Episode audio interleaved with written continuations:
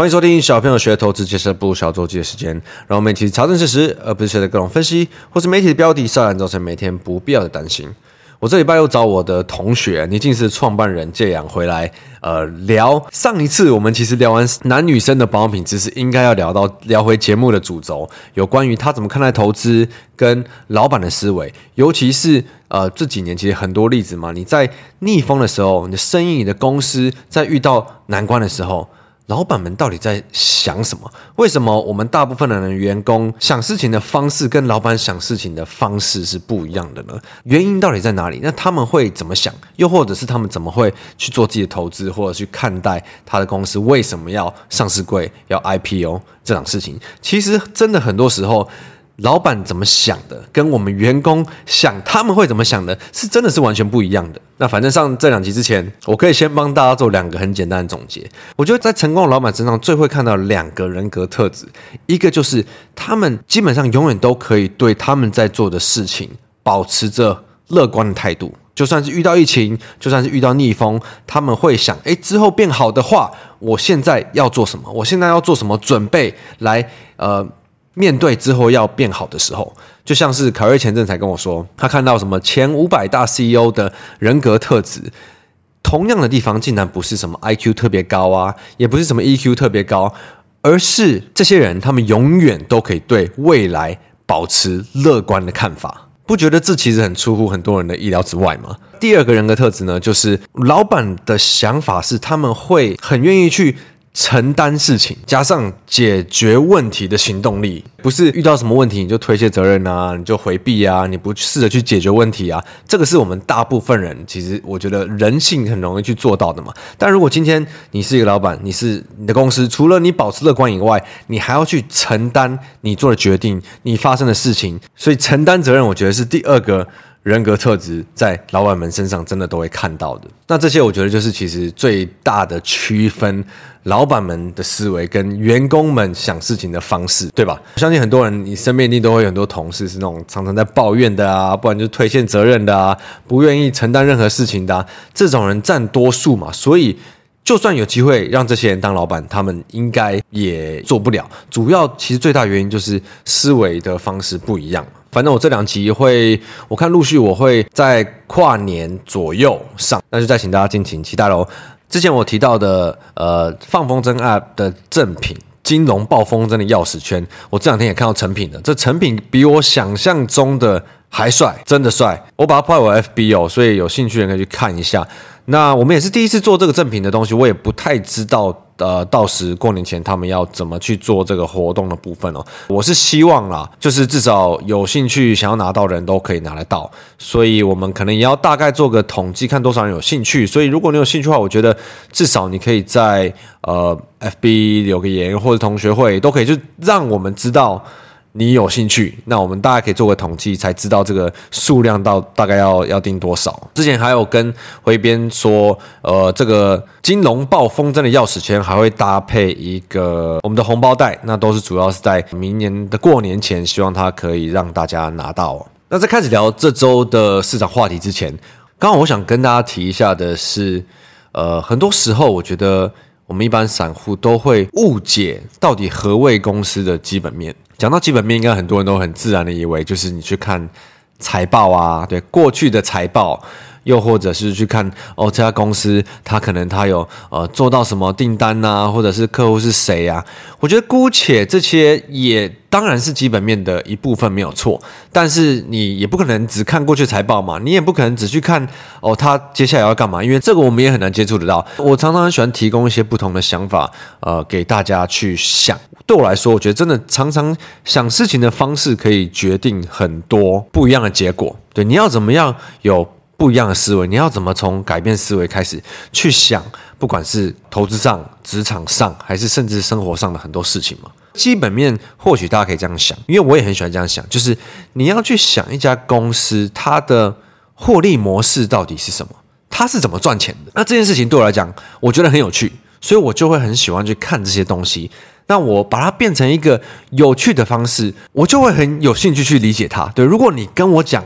是要看财报，要去看数字。我跟你讲，我真的没兴趣。我我可能看个翻个两下，我都还没看到全部的东西我就已经放弃了，更别说要看很多很多不同的公司了嘛。但像我之前，我觉得我应该在周记多少提过，我很喜欢在路上经过店的时候去想说，哎，这家店的获利模式到底什么？哎，为什么这家店开在这边可以开这么久，它还没倒？又或者是我很喜欢跟女朋友在猜说，哎，这家新开的，因为像我家里附近有时候都会开一些莫名其妙的店嘛，哎，这家新开的店要不要赌？它多少多久会倒？我赌半年这种的。那又或许像我们呃小朋友学投资的呃第二季订阅里面常讲到的，我们一般人，尤其在台湾的社会的产业结构。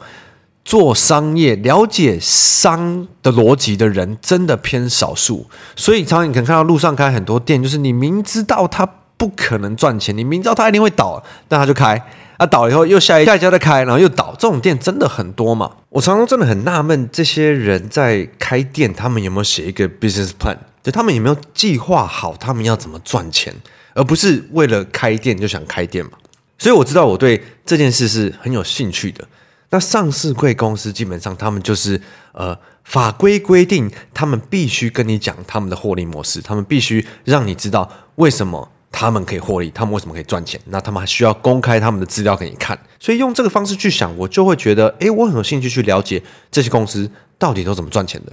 尤其是那种平常我们呃接触得到的，就像前阵子玻璃兄弟的哥哥那边呛说，他不懂为什么保养可以赚钱，保养明明每次去逛都没什么人。但是因为我以前在当呃研究员的时候，我有看过零售，所以我那时候看保雅啊、全家、统一超，我就知道保雅它是靠什么在赚钱，它的获利模式是什么。以保雅为例的话，它之前主要是靠开保雅的店嘛，那它的受众就是女生嘛，女生可以在里面逛很多美妆啊、保养品啊，可以试用啊什么之类的，这主要是他们的受众客群嘛。那因为他们的店多，他们就有经济规模，所以他们的成本就可以压低，他们又有仓储什么等等的。那这个是他们一开始起来的原因嘛？但因为生意不能不成长，对，如果你要持续存活，你就必须成长。这个我跟那个你竟是创办人借阳那一集，我们有也也会讲到细节哦。当一个生意它持续在获利成长，它的模式是怎么怎么去调整，怎么去改变？调整的时候会遇到逆风，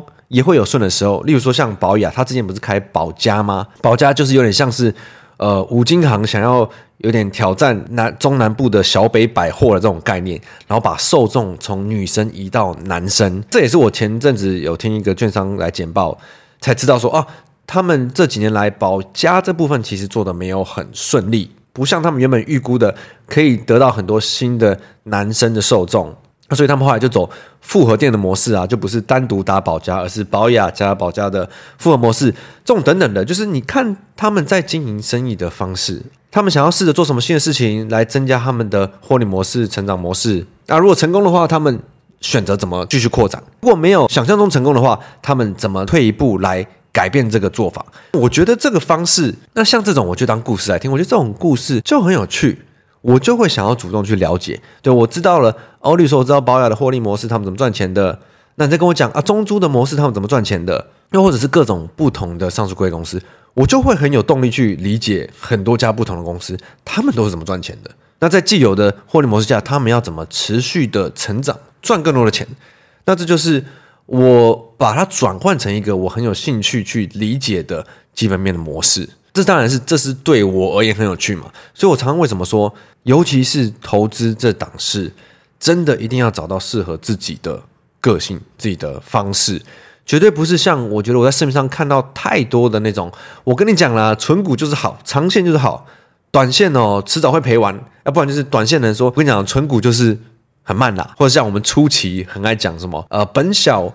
不适合存股啦，因为太慢了，太久了。其实真的都不需要这样去文人相亲，而是任何方式都有人可以做得很好。问题是，它适不适合你？它适不适合现在的你？能不能让现在的你做到？那我自己本身是完全是觉得，任何的方式，只要让你变得很累，或者是让你的生活去配合这个方式，对，不管是短线还是长线，你觉得很痛苦，对，只要跟你不适合，你就需要特别去配合这件事情。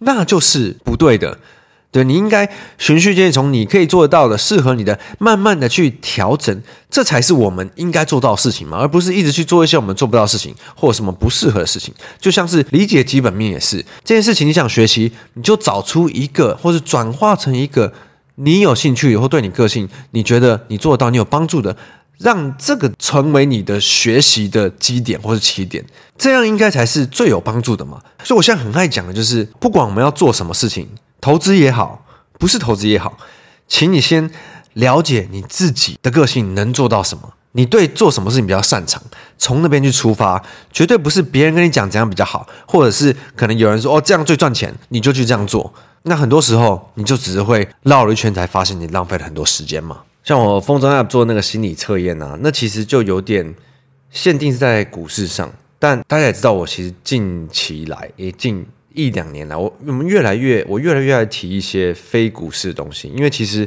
如果你知道。这个市场的价格的行为模式啊，跟一些呃情绪面，其实你不只是股市嘛，对任何的金融商品，其实它都很值得去呃当做其中一个，在对的时候去做一些资产的配置嘛。我也是希望之后，呃，心理测验跟一些我们的呃工具都可以延伸到其他这一块哦。只是呃，目前我还不知道这个要怎么进行，但没关系，我们要对未来保持着。乐观的想法，所以总会有一个办法的。之后可能把它可以把它融入我们的，之后可能我们可以把它融入我的风筝 App 里面啊，或者是呃，或是用什么模式进行，都是有可能的嘛。好，我们来看一下这周的市场吧。市场现在最爱讲的什么？我先问大家这个问题，呃，应该马上就可以反应过来了吧？市场现在最热门的话题就是明年要降息嘛？对，诶，怎么变成要降息了？不是明明应该是，呃，根据 FED 的说法是，明年他们有考虑是否有降息的可能性。诶，这个怎么跟明年要降息的的那个这语感的差距还蛮大的？那我们已经讲了至少好几周了嘛，对吧？市场开始一直期待要降息，FED 要出来，FED 官员还要特别的跟大家提醒，诶，没有这回事哦，现在为之过早哦。但你知道，呃，华尔街没有在差离的啦。有人现在看明年降息三次，啊，也有人看降息六次，好像是高盛看降息六次吧，而且还是看什么三月、四月、五月，就就一路开始陆续降息嘛。然后市场我现在看了一圈哦，就是你你知道我最爱做的就是 Google 美股嘛，一圈看下来，普遍哇，我看大概八成都认为很乐观。例如说什么降息前是最好的买点呐、啊。呃，明年开始降息，所以市场再涨三十趴，又或者是有什么那种二零二四年的十大预期嘛？有一个分析师也说到，什么美国的美股的科技区巨头估计明年再上涨三十趴，哇，就是各种乐观呢。我应该上一两周有提到，我觉得这种各种乐观的感觉，看到这种各种乐观的感觉，我瞬间当下的直觉反应是好可怕，真的好可怕。所以现在已经成为一个共识了。上完息，明年要求降息的话，市场很乐观，市场可以再继续上涨。可是我们理性的回来看，我们你光去看呃纳斯达克今年涨多少趴？我刚看一下，大概四十七八，就基本上就当五十趴好了。所以基本上，所以今年涨了五十趴，明年要降息了，所以再涨三十趴，就可以一直这样一直涨，一涨一涨一涨就是了。你要无限涨到哪里去？我我我第一个问题就是这个嘛，因为无限涨到哪里去？那我其实也有陆续听一些呃也是讲财经的人在讲到说，明年降息，然后那应该是可以乐观的期待。我倒是持蛮相反的方向诶，我自己看起来，我就觉得，你看我们现在看二零二二到现在嘛，二零二零年在跌什么？二零二二年在跌升息，FED 的升息比市场预期的快还多，所以市场二零二二年很惨嘛。然后今年二零二三年，我们是在市场是在涨，要停止升息了。然后跟 AI 嘛，如果把 AI 拿掉了，我们看总经面的话，就是哦，要停止升息了，所以市场就开始红包理论嘛。你也可以去听那个第二季一百二十一集，你有听的话，你一定知道我们在我在讲什么。那所以二零二三年要因为降息再继续涨三十趴吗？我怎么觉得啊？我直觉就觉得，因为现在大家预期降息的。这个态度太乐观了。那如果明年，哎，先别说明年好了，你看现在十二月嘛，已经有预期到降息六次诶。那如果再到一月、二月，是不是会有人更跑出来说降息七次、降息八次、降息九次？哎，不要觉得不可能。我们看一起看金融这么久了，反正就是多的时候喊更多，有的时候喊更更有，没有的时候喊不好，不好的时候喊更不好嘛，不是都这样子吗？那所以听起来就是明年有可能是因为降很多息的这个预期过度乐观，所以每一次公布没有降息都是失望的。对，这样讲我不知道大家听不听得懂，因为大家都预期要预降息的，所以每次 FED 讲话没有降息都是失望的，都是不如预期，因为擅自的人们擅自的把要降息的预期拉得很高嘛。那现在金融圈在做件事情嘛，你会他们会把大家要降息的。期待越拉越高，那我是不知道明年三月，我明年三月我们可以再回来看二三月的时候市场的期待要降多少？对，就像是今年十月市场那边乱跌一通，我说很极端的感觉，对，很极端的感觉，股市尤其是科技指数、美债、汇率对，美元、日元，很极端的感觉，就是十月的时候市场在炒升息要升到七趴嘛，啊你也知道不可能啊，所以就很极端啊。那现在你在炒明年要升。降息六次，从三月开始开始降，我也觉得不可能了。老实说，我就我就赌不可能嘛。那所以十二月又一直在涨，这个让我直觉的觉得好可怕。这个对降息预期很高的感觉好可怕。那我觉得，那我应该应该不用讲太明白，我就是觉得好可怕。所以这边我就算要去交易，我一定也是做一些打工型周期的交易。我本身是觉得最近已经不知道涨什么了。好可怕啊！我是这么觉得啊。交易就是留在金牛的交易，但是大部大部位的话，我还是都放在我觉得最合理的地方。讲到美元这个也很妙哎，我这这礼拜听到一个某一个研究部主管跟我分享的讯数据，他说今年美元定存的金额 Y O Y 的成长，就是呃，对于对比去年美元定存的金额对比去年的美元定存金额成长了五十趴。今年超多人在做美元定存的，我懂啊，因为现在呃，我看了一圈美元定存的利率从四趴到六趴都有啊，有银行是到六趴的，四五趴六趴的定存利息，嗯，我觉得嗯很吸引人，这点我是完全可以理解的。可是这太多人就是你看到哦涨起来了，你才去觉得很吸引人去买去做这件事情。很多时候要也要想一下背后的逻辑啦。为什么美元的定存利率可以到这么高？那是因为升息升到一波，美元涨了很多，到最近可能 哎不对，已经开始反转了。我们有讲过嘛，汇率就是会货货币政策，货币政策现在已经确定要开始反转了，从升息到不升息到有可能大家在预期在降息嘛，所以预期出来了，价格就会反应嘛。那如果你现在去做美元的定存，很爽，你领六趴，但是一年后你回来看。美元如果跌掉二十趴，那你不是等于赚了六趴，赔了二十趴？那这样是赔十几趴吗？但前提之下，如果你是把台币换成美元去做件事情，然后你要再把美元换回台币，对，如果你是美元要持续留着，你就没有汇差的问题嘛？我之前其实有考虑过，这个没有讲清楚，应该很多人没有搞懂。如果你美元都不换掉，那就不会有汇差问题。但如果你是换去美元做定存，要再换回台币，那你就会。赚了利息，赔了汇差嘛？那美元因为货币政策在转向的风险，它要跌的幅度一定是比六趴大的嘛？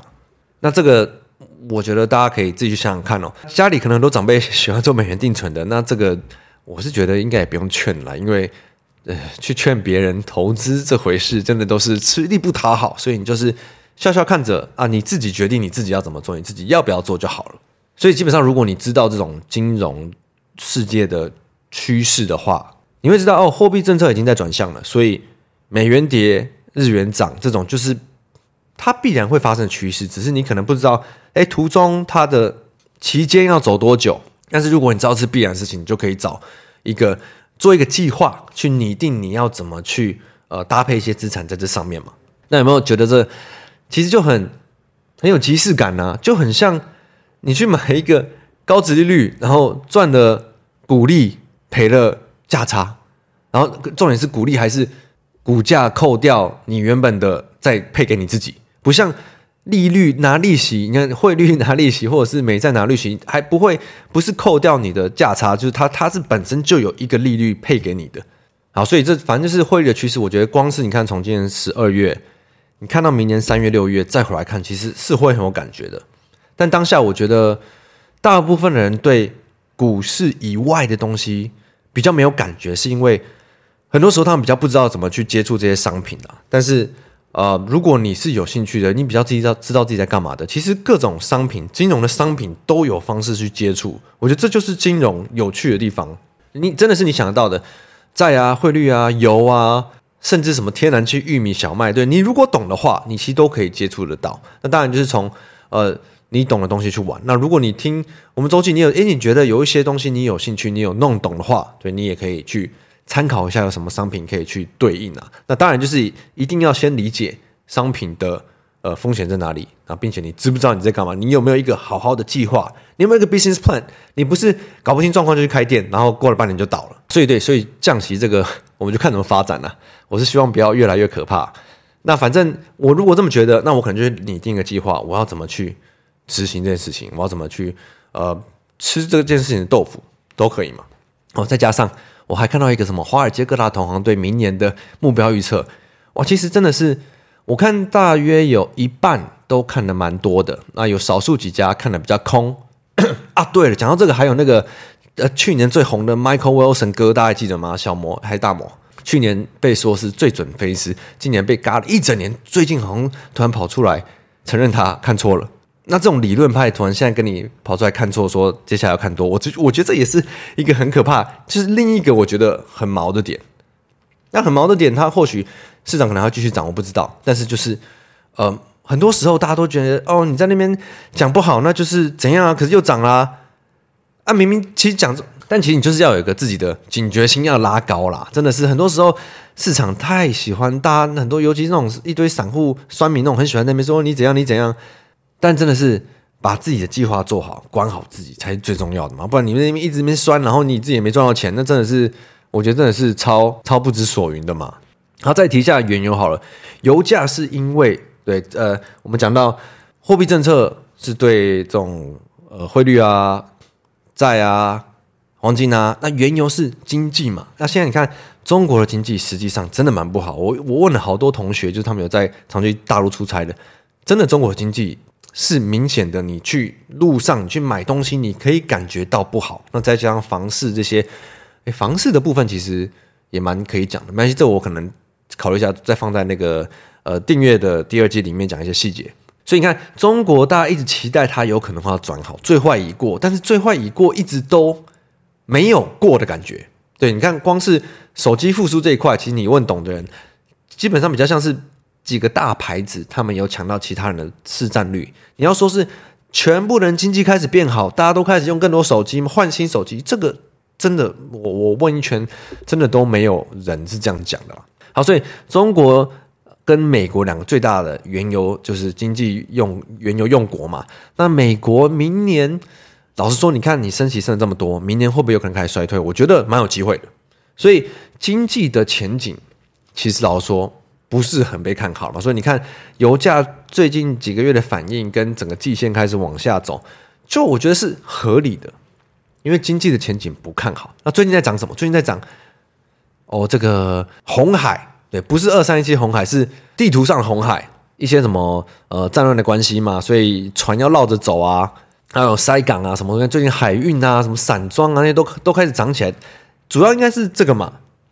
然后你看到很多分析师跑出来哦，高盛认为哦，如果这个海峡被关闭啊，会导致原油停产啊，所以很多中东的国家它的路线就怎样怎样啊，这样的话可能油价中断的话，可能要再上涨二十趴，那之后可能会出现更多极端的波动，对。然后德意志银行也跳出来讲着哦，这个海峡怎么样？哦，最窄它只有几公里，那这几公里油。那这些油轮还承载什么五分之一全球的原油的用量，所以这边如果不关起来，大家就要绕一圈呐。所以怎样怎样，我看各种分析有没有？但你们发现，我光是刚刚讲的那高盛认为里面的，如果好像就占了呃三个吧。如果被关闭啊，如果停产啊，再如果怎样，再如果怎样，哎，那你真的累不累啊？不过我们光是回去，我们我们小周记嘛，一百一十几集了。我们遇过这种很多有可能如果发生的事情，真的发生的有有几个？你光是我们想回想想得到的，乌俄战争，对，这个真的是发生，而且它还没打完，跟升息吧。所以你看，两年来乌俄战争跟升息以外，几百，我们不知道我看我不知道讲了几多少个如果，随便回想一下，那个恒大要导致全球金融海啸，对，这种这种其实因为没有发生，你回去想的真的太多了，哪有哪有一天到晚那么多如果？所以最近油价在涨，这个最终它还是要反映对经济的前景嘛。那它或许这个如果或许如果有可能发生的，啊，如果发生了，我们再来看啊，这个发生的话，它的反应多大，而不是你一天到晚在想，如果这个再如果再如果再如果的话会怎么样？你把这种事情去计划出你，例如说你要开店啊，可是。如果我开这家店，资金周转不过来，资金周转不过来的时候，突然又有一家卡车冲过来把我店撞坏了，那我被撞坏的时候，我资金已经周转不过来。那如果我要再跟银行借钱的话，那我这家店要怎么撑下去？诶，你有人开店会这样想事情的吗？你应该好好想好你要怎么赚钱，那获利模式是什么，而不是去想各种如果不好的事情发生的话，你要怎么去经营嘛。那所以你看，反映这件事情的最近海运啊，在涨海运啊，又或者是油价在涨啊，我觉得就可以很基本去判断说啊，你那你觉得这个是要用打工期的周期去周期去看这件事情吗？还是你可以用更长的周期去看这件事情？那如果它只是一个在反映一个大家在担心但八成不会发生的事情的话，那你就知道怎么去判断这些东西的部分嘛。那我觉得一个很核心的观念就是，不管会不会发生的事情。只要被期待了，只要有预期了，价格就会反应。有时候价格，有时候预期可能很夸张，有时候可能很合理，但有时候是根本就一定要参与的送分题。对，这种我觉得常常你要用不同的呃商业的思考方式，你的思维的逻逻辑去练习，你才会去很直观的可以马上去判断这件事情合理还是不合理，这个情绪反应是极端还是。普通。对，这种，我觉得就是在金融市场上，你可以在金融市场上，你可以很大的程度去做出判断的方式。如果你还没有办法判断的话，那就是你还没有找到一个适合你的方式或者是思维的逻辑去想这件事情嘛。那我提供很多我怎么去想这些事情的。那我希望也可以让很多人比较有感觉，让你去诶，大概去理解说，那你要怎么去找到你自己去怎么去想这些事，怎么怎么去想这些事情？那。想了以后，你要怎么去执行它？你要怎么去从中去获利？这才是金融市场最有趣的地方。我下周要去呃北海道跨年滑雪，我不一定会有机会录周记。如果有空，我还是会录。那就祝大家周末愉快，Happy Weekend！我们下周见。周末，因如果还是很冷的话，记得要多穿点衣服，保暖，不要感冒了，好吗？我是布鲁，我们下周 maybe maybe 下周见，拜拜。